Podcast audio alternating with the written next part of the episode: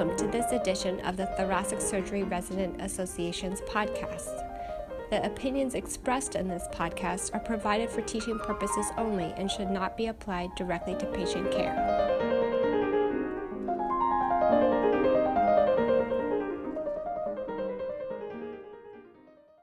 Hi, my name is Amy Fiedler. I'm a cardiothoracic surgery fellow here at the Massachusetts General Hospital.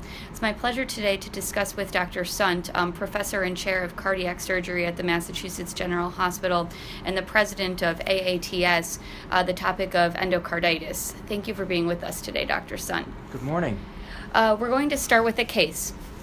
A 72 year old man with diabetes presents with two to three days of low grade fevers, weight loss, lethargy, and shortness of breath. About a week ago, he completed treatment for a right knee infection with antibiotics. Preliminary blood cultures are growing gram positive cocci in 4 out of 4 bottles. TTE shows moderate to severe aortic insufficiency. How would you proceed with management of this patient? So, the, uh, the diagnosis in this day and age uh, of endocarditis is really, from a practical standpoint, based on, on blood cultures and an echo we almost never obsess over the Duke's criteria and such for a diagnosis of endocarditis. This fellow obviously has endocarditis um, uh, uh, involving his aortic valve, and the indications to proceed with surgery are are uh, hemodynamic decompensation uh, or uh, sepsis refractory to antibiotic therapy. Now, in this day, again, in this day and age, uh, it's uncommon, I think, at least in my experience, to be pushed to do surgery because uh, you can't clear, clear, the blood cultures. Uh, these days, our ID colleagues are able to clear the blood uh, pretty effectively. It's more often going to be a matter of hemodynamic instability. Great. Uh, two two comments. In a patient of this in this age bracket, notably 72, uh, before proceeding to the operating room uh, for this patient for endocarditis, at which point would you consider cardiac catheterization to define coronary anatomy, or would you even consider that test? So I think at his age, we certainly want to image his coronaries. Uh, the challenge, of course, is that you don't want to uh, embolize anything, and we're a, at a very fortunate now to have such excellent coronary imaging with CT, the way that I would uh, likely image his coronaries would be with a high resolution uh, gated CT scan. Great. And uh, with respect, there is a bit of controversy about imaging of the head in patients with suspected endocarditis. Uh, could you comment on your practice with respect to imaging the head in patients with, who present such like this? So I do not routinely image them. Uh, I image them if, if they have neurologic symptoms uh, or signs, uh, but not routinely. Uh, even if you do the imaging, if they're asymptomatic, uh, you don't know what to do with the information. So it's a bit like a uh, like a asymptomatic carotid stenosis in that regard, I suppose. Great. Uh, some more information about our patient. Uh, he's admitted to the hospital and he uh, TEE uh, confirms moderate to severe aortic insufficiency and also is demonstrating a 0.8 centimeter vegetation on the posterior leaflet of his mitral valve. Blood cultures are positive for methicillin sensitive staph, and he is otherwise hemodynamically stable. Uh, how would you approach this patient now that we know he has a drop lesion to the mitral valve as well as a vegetation on his aortic valve? Well, he's going to need both valves done.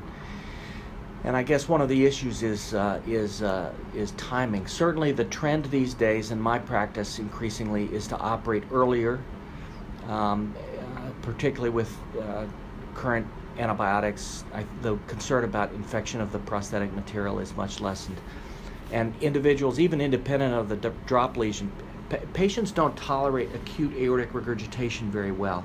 You can see somebody in the office who's had long-standing, really quite severe aortic regurgitation, and if it's been gradual, uh, they can be well compensated. I have marathon runners that I follow that have severe aortic regurgitation and are completely asymptomatic. But a person who has acute onset uh, aortic regurgitation, uh, they can decompensate uh, if you try to send them out of the hospital and give them six weeks of antibiotics or something like that. So I would be inclined to go ahead and operate earlier rather than later, and probably 48 hours of antibiotics is enough. Uh, in terms of the operation that they're going to have, this person's drop lesion is on the posterior leaflet of the mitral valve, so you can probably do a triangular resection and uh, repair the mitral valve. And then you'll end up replacing the aortic valve with a tissue prosthesis. Uh, can you comment on valve replacement uh, considerations? This is clearly an elderly gentleman, so I can understand your uh, desire to place a tissue valve in him. But if the patient were younger, uh, are there any considerations with respect to infective risk in putting in a mechanical valve versus a tissue valve?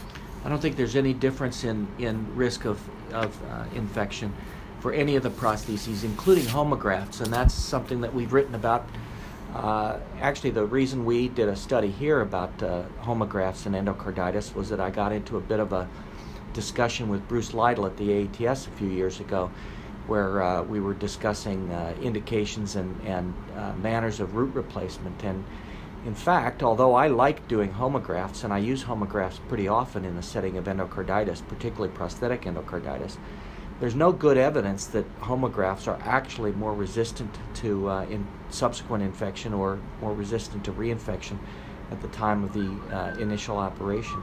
Uh, they're strongly held beliefs, but uh, if you actually look at the data, there's nothing to prove that homografts are better. And uh, at the time of the operation, can you comment about uh, the importance of uh, having a complete debridement of all infected material, and what would you what you would do if during that debridement you come across a significant defect that needed to be repaired, specifically within the aortomitral curtain? So I think that's the point of it, and and actually, uh, Chris Feindel. Uh, wrote a very nice editorial on one of our papers that said, uh, What matters is what you take out, not what you put in.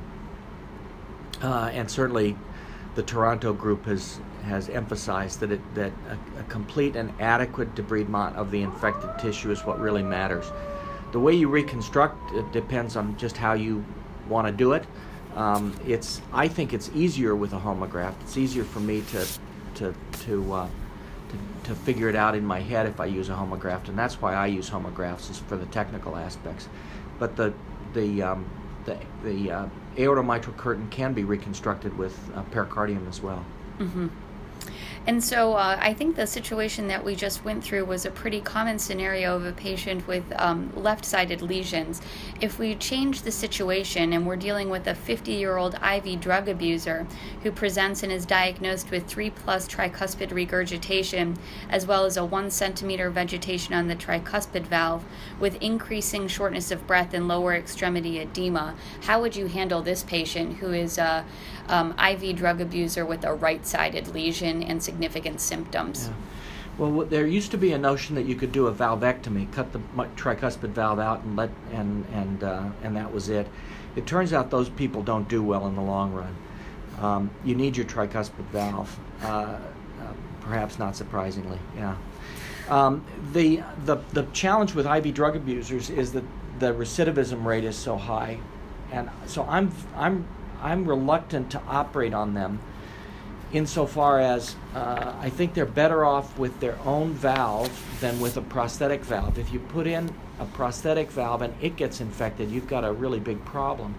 So I would try very hard to treat that infection and buff them up from a from a heart failure standpoint and see if if they will if they will stay um, uh, compensated, if you can get them compensated and, and keep them compensated with their own valve in place.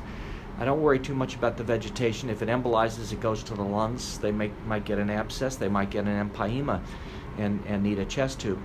Um, but that's better than the next step of, of having a prosthetic valve in place that gets infected. Uh, now, if in, in the long run they have uh, bad failure and need to have their tricuspid valve uh, repaired or replaced, again, I try very hard to repair it. Um, but if it needed to be replaced, then you're stuck replacing it. Uh, very good. And one other question that I had is um, regarding postoperative heart block in these patients who undergo extensive debridement of uh, endocarditis. Uh, in which patients or in all patients would you place uh, epicardial? Well, you would place epicardial pacing wires, but a more permanent solution for pacing um, after a significant debridement. So I would uh, have a low threshold to put epicardial leads on the A's and the V's, and um, and you can tunnel it into a little pocket tunnel those leads, uh, cap them, and put them in a pocket right in the typical spot where you you would put a permanent pacemaker. That's really pretty easy to do. Develop a little uh, a little uh, uh, uh, subcutaneous pocket, and then poke them right through the through the chest wall into that uh, pocket, and, um, and then they're there if you need them. Great.